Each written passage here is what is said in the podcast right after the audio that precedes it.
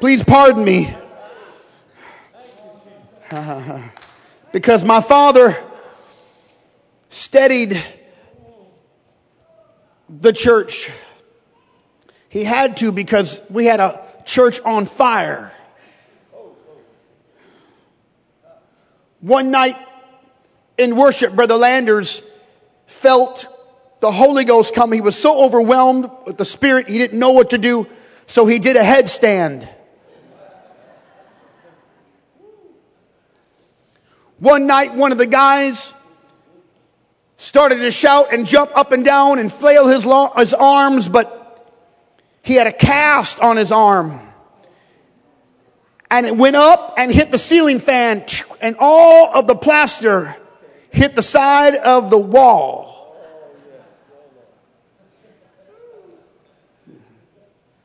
I watched a number of people roll on the floor growing up speaking in tongues. While the preacher was preaching one night, the guest evangelist, one of the men ran up to the pulpit while he was preaching and ran around the pulpit several times. I don't know how many times he ran around the pulpit and went back down. Man just went ahead and went on preaching. That was no big deal to us, but I don't know what that evangelist thought. You got to pardon me. You see, I was born and bred in the fire. I don't know the exact moment when I first heard about it, but I remember the season. It was a Sadie Hawkins banquet.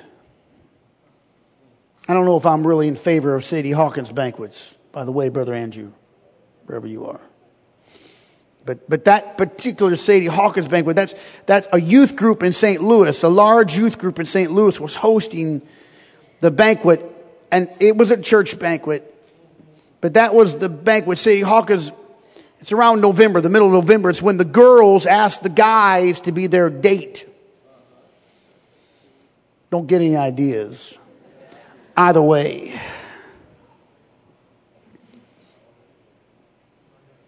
I got a phone call. I didn't have a car. I did have my driver's license, so I borrowed my mom's car. Several of us all went down to St. Louis. We arrived at the banquet. Most of the other kids were, were pointing out paired couples. We were at the table. We were with the other pastor's kids, but there were some other kids there at the table, and that's when I heard about one of the girls, and I quote, I'll never forget this. Someone at the table said, when they saw her date, she must be desperate to ask that guy out. They said that she was late in making the call.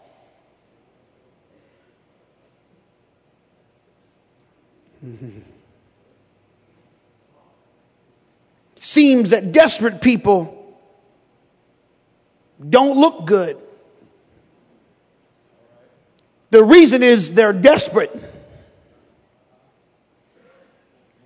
The desperate people often take whatever's left. In fact, maybe even the leftovers. Just the scripture. Consider Hannah, who is a mother want to be. Her barren state has driven her to groan in such a way that it resembles a person that's inebriated. She is grieved. She is disturbed. There are no gifts that her husband can give her that can supplant her desire for a baby. Her husband, with all of his disproportionate offerings, will not suffice. There is nothing he can do to alleviate the burden of her life. And make no mistake, in Hannah's desperation, which is the only thing that provoked her. She cried out to the Lord before she goes home and goes about her way. before Hannah takes up the daily duties of her life, the grind, before she leaves Shiloh, she goes back into the temple. And the Bible says she wept sore. She's leaning. She's there. She's on her knees. She's on her face. She's walking. She's groaning. Words are gone out. Her utterances mingle with tears until only a moan can be heard. It's so abnormal that the high priest who has leaned up against the post, he's taken his leisure he gets up, he walks over, he thinks she's been drinking alcohol and he scolds her for it. The Bible says that Eli, the high priest, marked her mouth. When she prayed, he was observing what she was saying. There was no words. He saw her lips moving but could not hear her voice and he thought she was drunk. Desperation, ladies and gentlemen, will change the way that you pray. In fact, it changed her so much that it made her stand out to even the high priest. And perhaps, and I, I would submit that he was numb to spiritual and divine cries, but nonetheless, she prayed in a groan and the desperation made her look like something she was not. See, desperation changes the way you live. It changes the way you act. It changes the way you pray. It even changes the way you call on Jesus. Go ask Bartimaeus. Bartimaeus, he told us so. He's that blind man sitting by the highway side begging. He's been there a long time and he hears that Jesus is passing by. So he calls out to the Lord when all the crowd, the Bible says that the disciples and a great number of people are leaving Jericho and he hears that Jesus is passing by and Bartimaeus, the son of Timaeus, cries out, Jesus, thou son of David, have mercy on me. The sound of a desperate man is a humiliation for the content. The sound of a hungry person is an embarrassment for those who are filled. And they told him to hold his peace. It was not, it was a not so subtle order to be quiet. But the more they tried to stop him, the more he cried out. The Bible says he cried out the more a great deal. Thou son of David, have mercy on me. That is the sound of a desperate man. It was his moment, and for all he knew, it was his one and only chance to be saved. There is no scripture that tells us that he relented and held his peace. There are no verses that tell us that he, that he thought, well, maybe next time, well, maybe next Sunday, well, maybe I'll get up and do something next week, or I'm waiting for everything to get right. I'm wondering what would happen in our services if we came in here thinking that this may very well be the last time we ever get to be here. What would happen if this this was the last night of our meeting. Desperation caused a Syrophoenician woman to bypass the obvious rebuff of the Lord. Let me read the account of a desperate person to you out of the scripture. It comes from Matthew 15. And behold, a woman of Canaan came out of the same coast and cried at him saying, have mercy on me, O Lord, thou son of David, my daughter is grievously vexed with a devil. But he answered her not a word. That's his first rebuff. He ignored her and his disciples came seeing that the Lord had ignored her. It emboldened them and they besought the Lord saying, send her away. She cried after us. But he answered and said, I am not sent. He didn't say that to his disciples. He said it to the woman, I am not sent but unto the lost sheep of the house of Israel. Then she came and worshiped him saying, Lord help me. But he answered and said, again the third rebuff, it is not meet, it's not appropriate to give the children bread and cast them to the dogs. And she said again, truth Lord, yet the dogs eat the crumbs which fall from the master's table. Hear me, she didn't mind if he called her of the lowest species. She didn't mind if he ignored her once or twice or three times. The rebuff was not going to keep her from Jesus. Then the Lord answered and said, Oh woman, great is thy faith. Be it unto thee even as thou wilt. And her daughter was made whole from that very hour. I stand here to tell you, don't quit crying out. I wonder if there's a Bartimaeus in this house. I'm wondering if there's a Syrophoenician woman in this house. No refusal can turn you away. No insult is going to turn you away. No rebuff is going to turn you away. She said, I'll take the crumbs, but I submit to you tonight, she didn't get a crumb. She got the whole loaf. When you are desperate for God, He's not going to parse out His blessing. He'll give you everything, but you got to be desperate.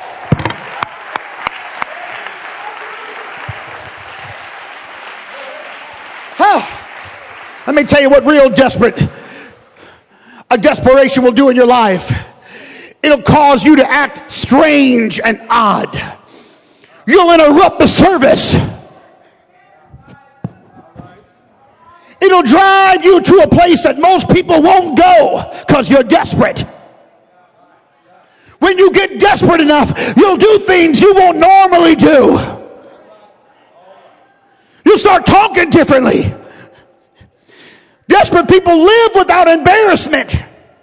They're unconcerned what the collective think because the need is greater than the collective's approval.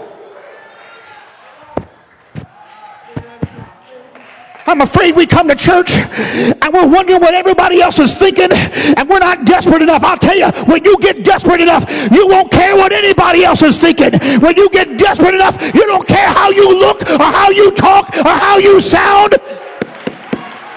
Desperate people, don't wait for the end of the service to worship. Desperate people, don't wait for the altar call. Desperate people, don't wait for the praise and start because they're desperate.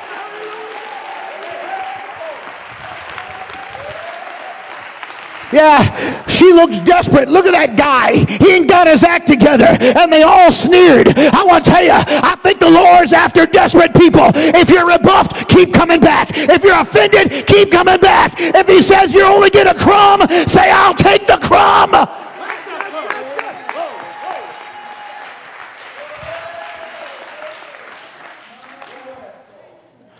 I'll tell you our problem is here. We got so much stuff and so much food and so much help, we don't even know what desperation looks like. We got more clothes, we, we can't even wear the clothes. We got seasonal outfits. We got fall outfits and summer outfits and spring attire.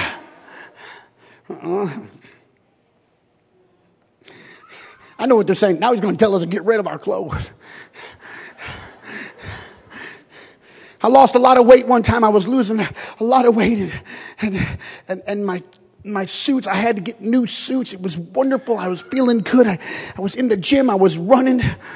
I was in the gym. I was running. I got new clothes and we went down to visit my mother-in-law and grandma normally and grandma Bean. Both are, they both look like they are Indians. They look very much like a squaw. There's tomahawks everywhere.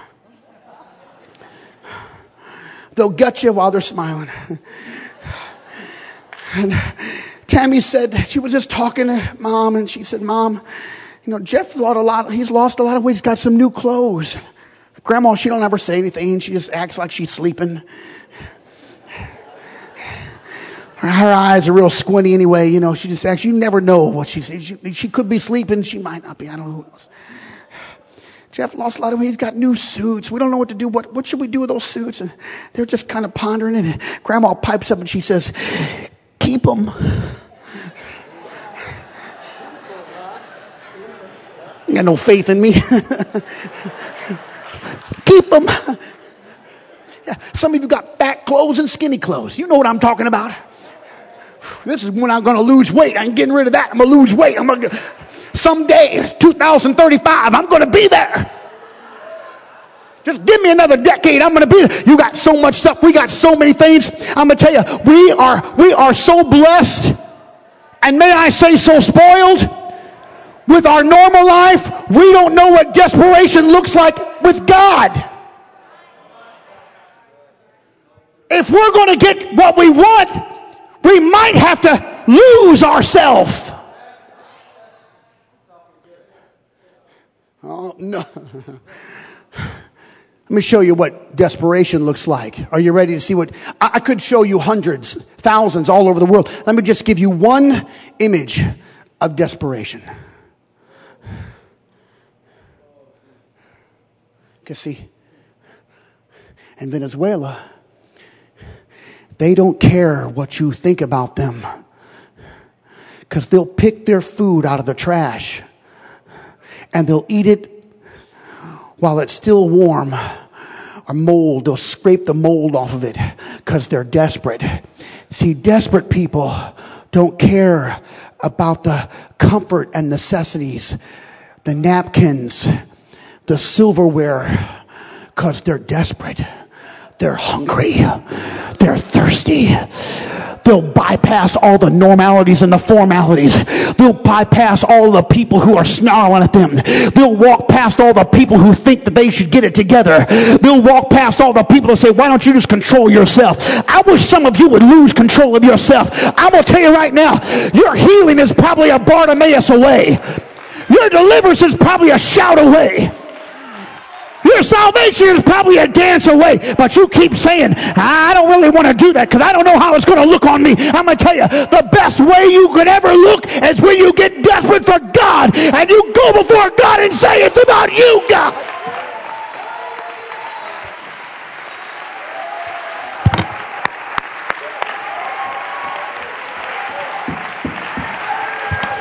Got to tell you about the deeds of the desperate. They lose their self. They're hungry. They cast off everything. They're not concerned about the reputation or their image. Here, Pastor, tonight. No hunger, no power. They that hunger and thirst after righteousness. No hunger, no power. No thirst, no strength. That's not rocket science. You're hungry? You need something from God? You want your children to be saved? You need a healing for your body? You need a new job? You need restoration for your marriage? Get desperate.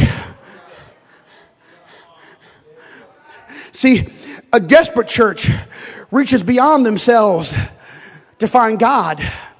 And a desperate church will go to any length to reach the lost.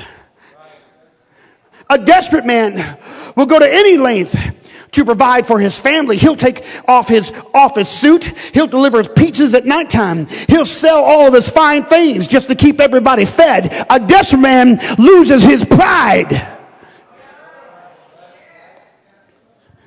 A desperate man will have multiple jobs. They don't mind being a janitor in the evening and an office manager in the daytime. A desperate mama will stay awake at night and toil in prayer with the salvation of her children.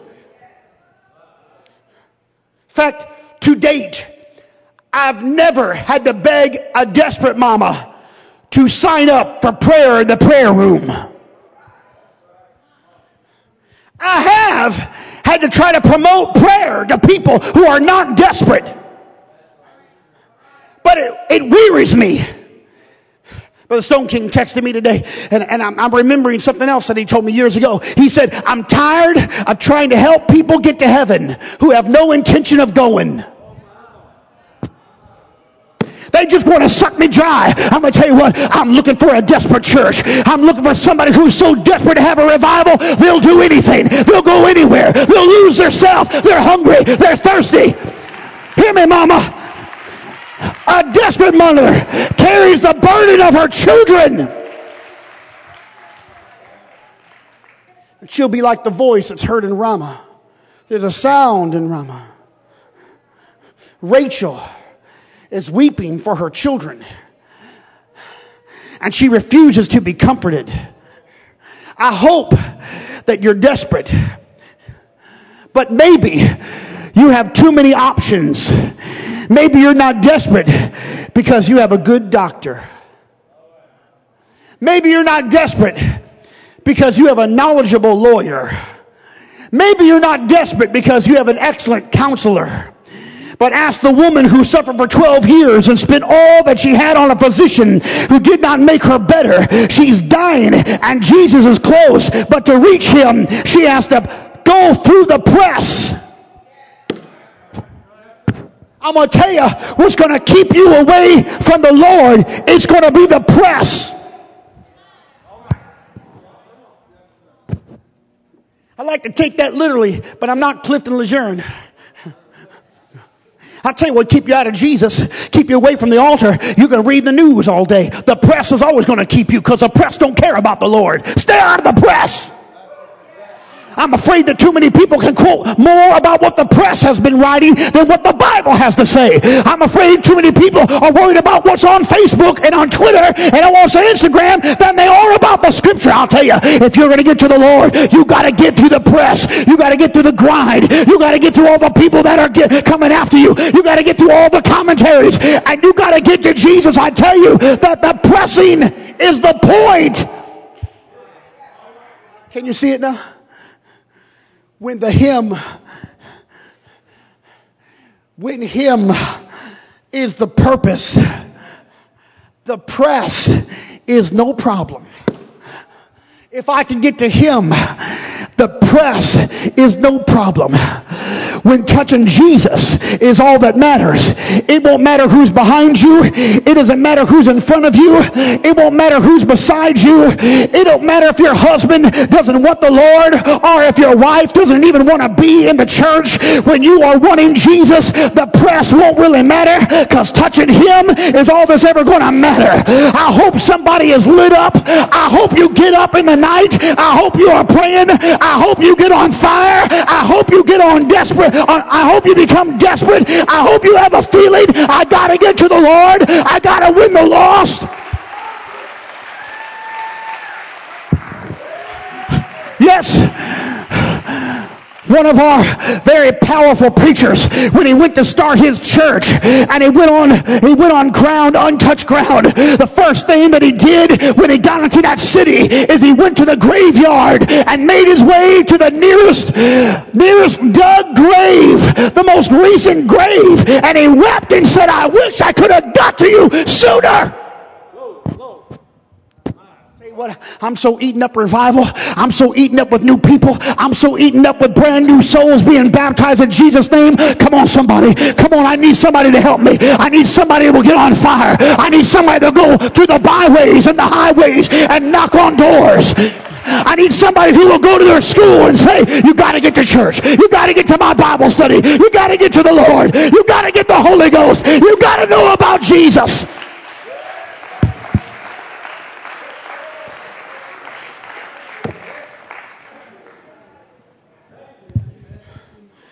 Me tell you about the deeds of the desperate.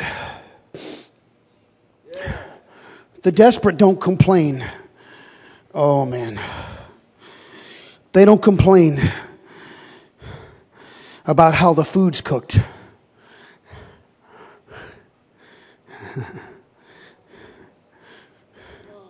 I like all the vegetables except for bell peppers. I don't know why. I just don't like bell peppers. But if you chop them up and you put them in crawfish etouffee, then I enjoy them. But if you're hungry, you'll eat the very thing that you once despised. When you get hungry, I'm going to tell you what you're going to do. You're going to lose yourself. You're going to do something you would normally do. You get desperate enough, you'll go to a place you probably could never see yourself going. But until you're desperate, you relax. Here's my, here's my problem. I've been in too many hospital rooms, laying on hospital hallway floors with too many people who cried out to God. I've heard too many deals. If you'll save them and heal them, I'll serve you. I watched a man who had never blinked his eyeball, much less even clapped his hands. He nodded every once in a while, but I think he was sleeping. He got in a desperate place one time. He didn't run, but I remember the day when he got up and started to walk around and he walked down the front aisle. And he threw his hands up and tears start coming down his face and his lips start quivering. He got desperate. I'm going to tell you what, that was a hard thing for him to do. He got desperate enough. He put aside his personality Are you desperate enough to save somebody? Are you desperate enough? Are you desperate enough to jump in the water and pull someone out that you love? Are you desperate enough to have revival? Are you desperate enough to be healed? I'm wondering, God has all the power. Is He the one holding it back from me? Or am I nonchalant when I come before Him? Am I the one that's kind of trying to be in order? I wonder what would happen if on next Sunday morning, somewhere about midway through, someone just got up and said, Have mercy on me!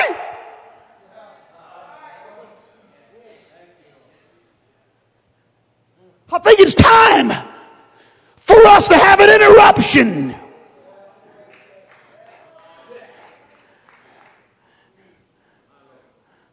But we got to get desperate. I'm almost through. This is counterculture. It's counterculture. You know why? Because everyone knows what they're going to eat. Think of your refrigerator right now. Think of it right now. Think of what's in the middle shelf. You've stared at it for weeks now. You've opened it up several, several times a day. Sometimes you just open it up to look in it. You're done eating, you just go over and look in the refrigerator. Haven't you ever done? Come on, am I the only person that ever just goes over and just looks in it and says, "Yep, still there"? Am I the only one? Tammy says, "Are you hungry?" No, I just wanted to look inside that one more time. It makes it feel so good. Or when I'm hungry for something, I go back again and again as if something magically appeared in the refrigerator. I'm wondering, five minutes, I've been gone from that five minutes. I'm wondering, maybe somebody put it in there. A heavenly host just came out, put something good in that thing. You know exactly what's in the refrigerator and you got confident, confidence that you won't be hungry before the night is out. Think of your refrigerator.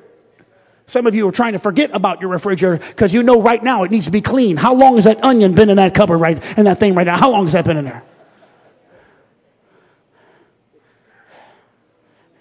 See, the problem with us is we got it all. We got it all. We don't have oppression. America's not oppressed, not yet. No one has, no, no one has to wonder where the church is or where we're going to have church or what we're going to do. We're not, we don't have it yet, but hear me. Don't get confident. Don't get relaxed. I think we ought to practice our desperation tonight. I'm talking to men who are trying to start churches in places where no one believes in Jesus. And one of them takes his guitar and stands on the corner of a busy street, plays his guitar, sings songs, and everybody ignores him. Some people throw things at him. One man walked by, wadded up his trash, and threw it right at his head. It, it bounced off his head, and he kept on playing.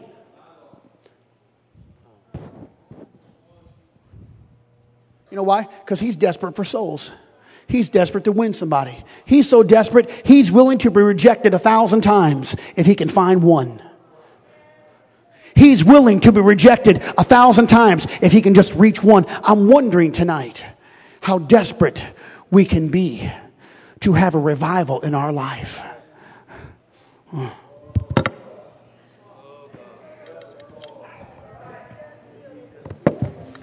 Just stand with me right now and lift up your hands to the Lord. In the name of Jesus, right now, I pray, fill us with the fire of the Holy Ghost. I pray right now, God, that you would put a fire in us. I pray right now for the people of this church. Shake us out of complacency. Shake us out of apathy.